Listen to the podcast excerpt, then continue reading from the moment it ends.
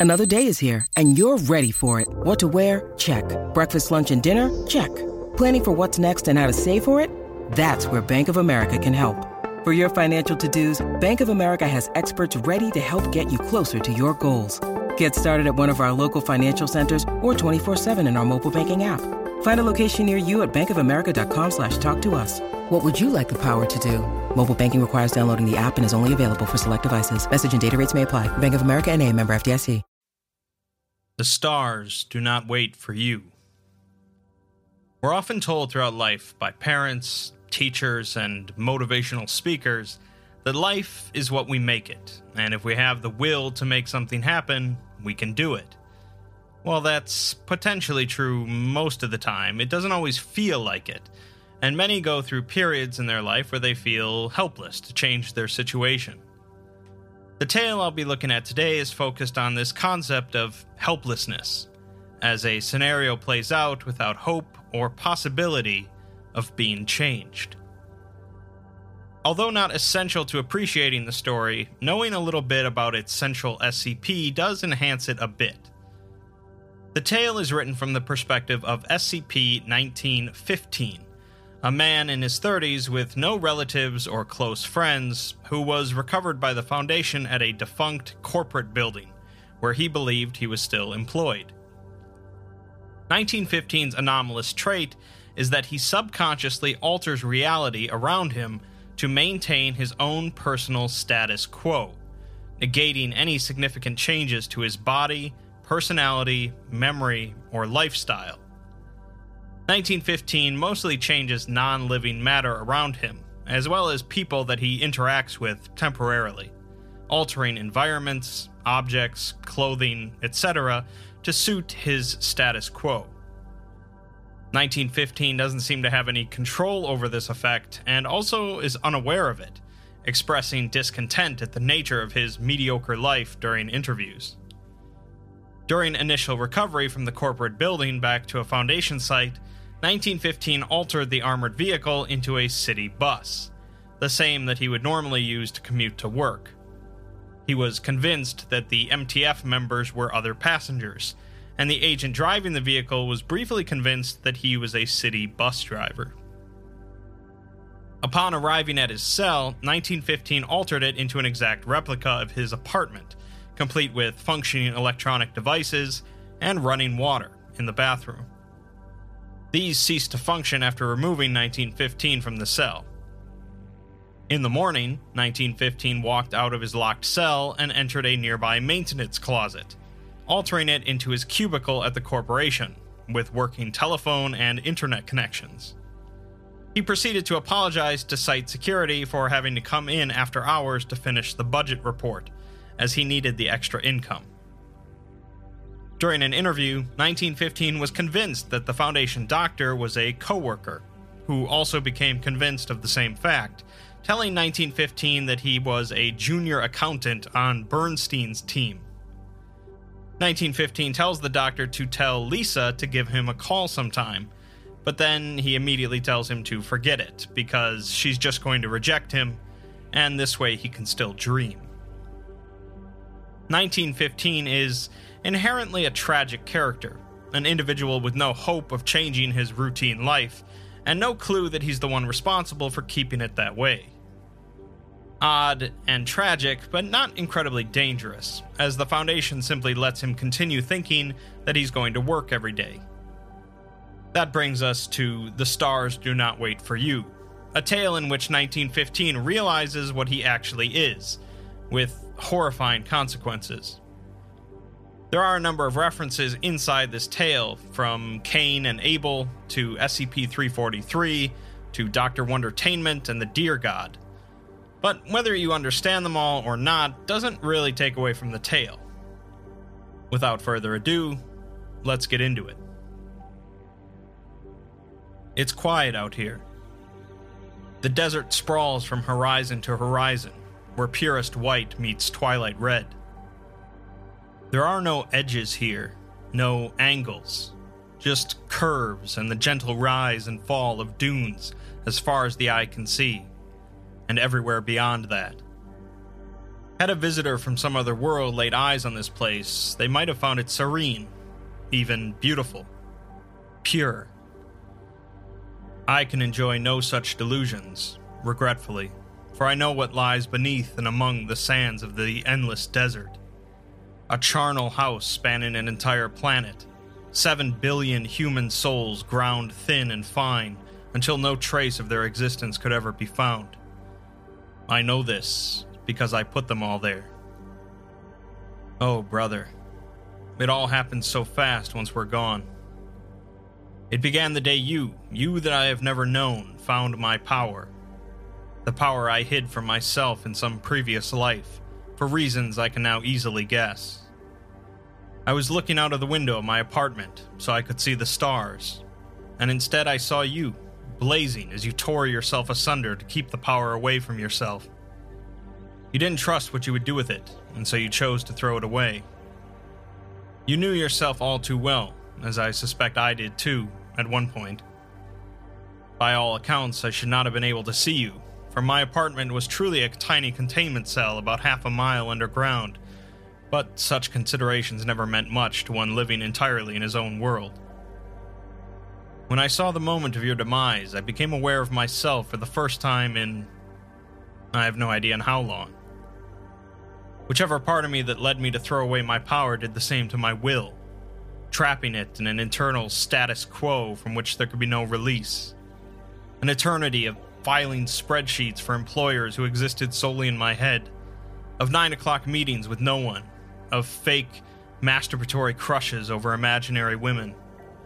An eternity of tired, grinding mediocrity. But that was over that night, with your soul burning in the atmosphere like the loneliest of stars. I awakened I died. For whatever left that little cell turned apartment wasn't me anymore. I was never more than an earthworm, distinct from all the rest only in that I had a little more control over the soil in which I crawled. They never thought me more than a minor reality bender, a bundle of introverted powers and neurosis that was very unlikely to ever pose any serious threat. And they were right. The person I was, SCP 1915 as they called me, never was anything other than that. But 1915 died that day, watching a fallen star. The thing that then swatted the guards posted at its cell like they were less than gnats, that raised Site 17 into this fine white sand that is now so warm beneath the feet, that was something else. Not an entity, for that would imply a personality, and this thing surely has none. Not a purpose, for there was no purpose behind its actions then nor will there be for any of its actions to come. Nor was it a will, for it wants nothing. Not vengeance, not dominion, not freedom, not even simple power.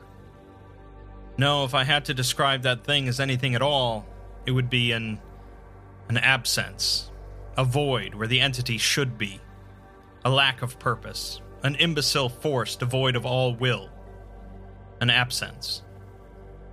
The sand is still warm to the feet. That means the sun still burns high above. I wonder why it lets it remain when all else was so quickly erased, when it could so easily just reach and pluck it out of the sky. Had it been another, I'd suspect it was to mock humanity's memory, to mock that sliver of me that still persists in the flesh, stubborn like a buried tick. But this is the absence. It does not mock. After Site 17's destruction, retaliation soon followed. Standard containment teams at first, though certainly still enough to meet any anomaly the Foundation imagined could be contained in Site 17 with overwhelming force. When those men failed to return, failed to even report their arrival, more serious measures had to be taken. Site 17 had always been isolated, and so they could act freely gunships and fire teams, aerial bombardment, and artillery barrages, the Foundation came down on what it still believed to be SCP 1915 like a fire god's fist, all heat and sound and bluster. Had it still been truly corporeal, I doubt even ashes would have remained. But whatever the absence truly was by that point, the tattered semblance of my flesh hanging around it had very little to do with it. It simply stood there and took it all in, and the Foundation's initial fury was soon spent. It then began to walk, and not too quickly either. For days, it simply leisurely strode on while the Foundation threw everything it had at it. I watched from within my deadbolt as it walked, unfeeling, uncaring, and this desert followed in its wake, as inscrutable and unstoppable as its harbinger. We are not quite alone here. Some stubborn immortals persist, wretched creatures. A continent away, an ancient man still walks, tormented by three mocking voices. He believed that once he was the only one left, he would be allowed to rest. He was wrong. Beneath the ground is a soul, suffocating as the earth slowly grinds its sanity to mulch. From its prison of gold and rubies, there would be no release. Elsewhere lies a once smiling god, as the sands cover his prone figure. He does not resist. He had once promised the world his love, promised humanity the stars. Sand pours through his fingers as he tries to gather his flame together. His people. But it is dying, and they are dead. Extinguished. When someone walks, they are bound to reach somewhere eventually, despite everyone's best efforts. And so the absence arrived at its first city, the sands at its heels like an obedient lapdog. Oh, there have been villages and towns before that, but the absence didn't seem to care enough to bother with them. It simply walked by, leaving them to the whims of the sands, which were only ever singular in their intent. But through the streets of the city it strode, as mobile task forces fought and fell to buy the civilian population just a few more minutes to evacuate. By this point, hiding what was truly going on became impossible, of course, as street after street sank beneath that gentle, crawling tide.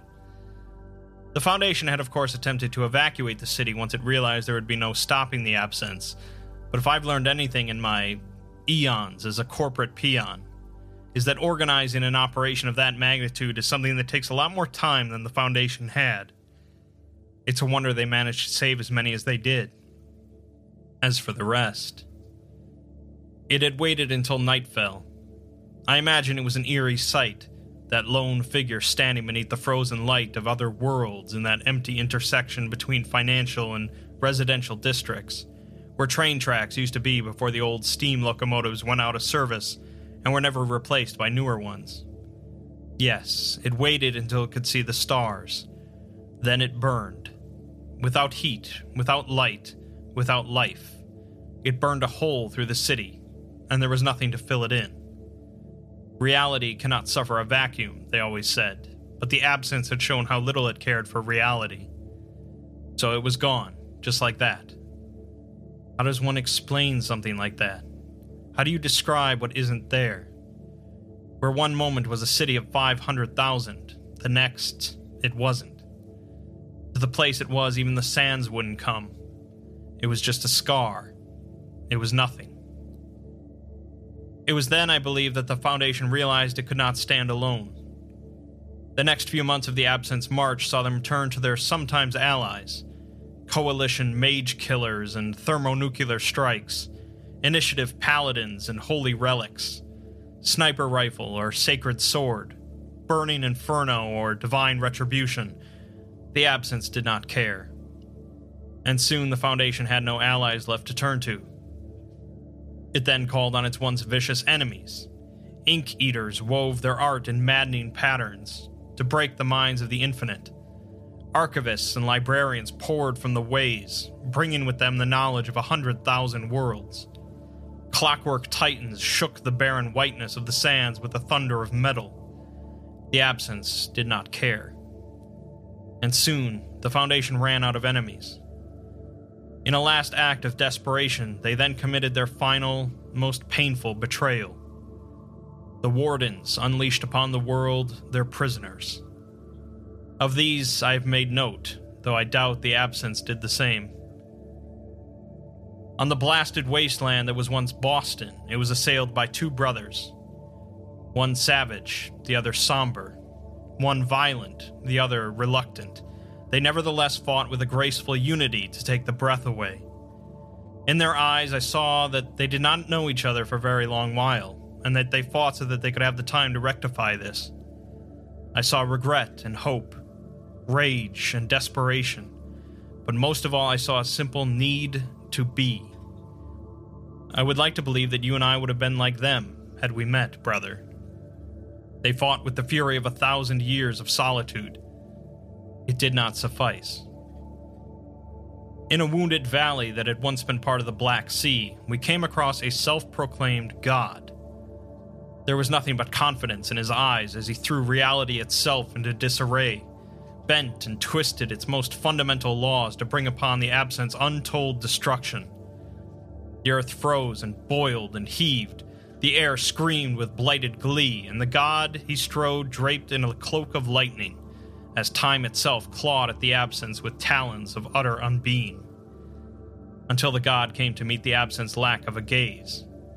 Until his eyes rested on a nothing that lasted forever. Until he did not suffice.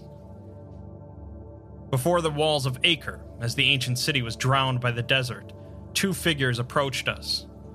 One was four legged and horned, its crown was ice, its eyes galaxies, its whole was power absolute. The second was a man, simple, humble, but possessing a love of being that extended to the edges of the universe, compassion to pierce the deepest of hells that had nothing to do with weakness. Of the two, I could not tell you which was more glorious, which was more terrifying. They met the absence with will alone, and when I felt it fall on us, I thought I would weep. Surely nothing could withstand such a presence. Surely nothing would want to. But the absence was less than nothing, infinitely less. I have told you what became of kind Pangloss. Of the other, even less remained. For months they came, for years, for decades alone or in groups, with ferocity or with a blank stare. The Foundation's prisoners threw themselves at the absence. I could not hope to imagine the reasons behind the actions of every individual anomaly, but if I could guess, I would say that the idea of sharing existence with a thing like the absence galled them to the point of madness. I do not blame them. But by the end, the prisons ran empty as the world dried up as life was drained from it inch by inch, grain by grain, until only one city remained. I do not know by which power I was allowed to send my senses ahead of us, as the absence marched towards that tottering bastion which held in its quivering embrace the very last of humanity. As the sands around us buried the last of the trees that will ever grow in this land, I felt each tiny mote of life in that sad place like the flame of a cheap candle, moments before the typhoon. In these moments, as twilight danced in lurid reds and oranges on ivory, I sensed them all. For you, brother, I witnessed. In a low, narrow room, a woman sat hunched at the foot of her even narrower bunk and couldn't bring herself to pray. She had lost her mother when she was but a babe, and though she was no longer young, her features still displayed to all the violence of that incident. Her mother stood before the eater of children and did not budge, and when they both fell down, she sang still the praise of her Lord. She lost her father in the first days of the war against the Absence, as the paladins marched with holy fervor in their eyes. Her father had been a believer, had always been a solid presence in her life, an anchor immovable by anything but regret. He had promised her he would be back. He did not mean to lie. But his God had forsaken him when it counted most, forsaken all of them. And now Naomi knelt at the foot of the ever narrowing bunk and could not pray. So she cursed instead. Below, in a series of dank cellars which might have at one point stored cheeses, a woman of about 40 tinkered with broken toys. When she was young, she'd made wonders. Such wonders. In every line etched across her prematurely old face, I saw what could have been, had it not been for the absence. For me. In the dim light and the soft noise of rotting wood crumbling beneath calloused fingers, I saw the death of potential the death of all possibility. Though Isabel was stubborn, as she always was, she knew that this toy would be her last. Just as well, she thought. After today, there would be none left to play with it. On the rooftop of the highest building still standing, an elderly man watched the world come to an end. He was once an agent of the Foundation, once one among a hundred thousand, ready, prepared, and collected. His duty was to instruct new agents what was proper for an agent to do, how it was proper for an agent to think. And he had been very good at his job, since generally his recruits survived for long enough to thank him. But what was he now, he wondered, as he watched the sands pour over the paltry last line of defense that a few defiant fools erected the day before. His lads and lasses were all long since dead, and all that he knew, all of his years of training and experience, in the end they amounted to less than nothing. No longer an agent, for there was no longer an agency. No longer a teacher, for the students were gone no longer a man since. Well, it would not do to repeat that, now would it? No longer anything, and that was the cruelest joke. It no longer mattered if the absence arrived, he thought. They were already within it. A noise behind him, and the old man turned to see a small, mousy man in a wrinkled gray suit and a deflated hat that at one point was likely a fedora. He looked at the old man but said nothing. Lombardi looked back and didn't know if to laugh or cry. Soon it ceased to matter. Such was the end. Quiet, small, bereft of heroics and great deeds, free of pretensions of great meaning. One night there was human race on the planet Earth. The next, there wasn't. And that was that. The stars did not wait for you, brother. When you took my power, when you burned yourself in the skies above, they looked upon you and felt nothing. The stars did not wait for humanity, for all the promise it showed, for all the promise others saw in them. But what of the absence? What of me? We are, I am, by all accounts and possible qualifications, the greatest monster this world has ever saw. Perhaps that any world saw. And yet, Brother, I see now that the stars wait for us, for me. Where is the justice in that? Seek it not, for there is none. But the fact remains, brother. The stars do not wait for you, but they wait for me, to take them into my embrace. I suspect I shall not be long.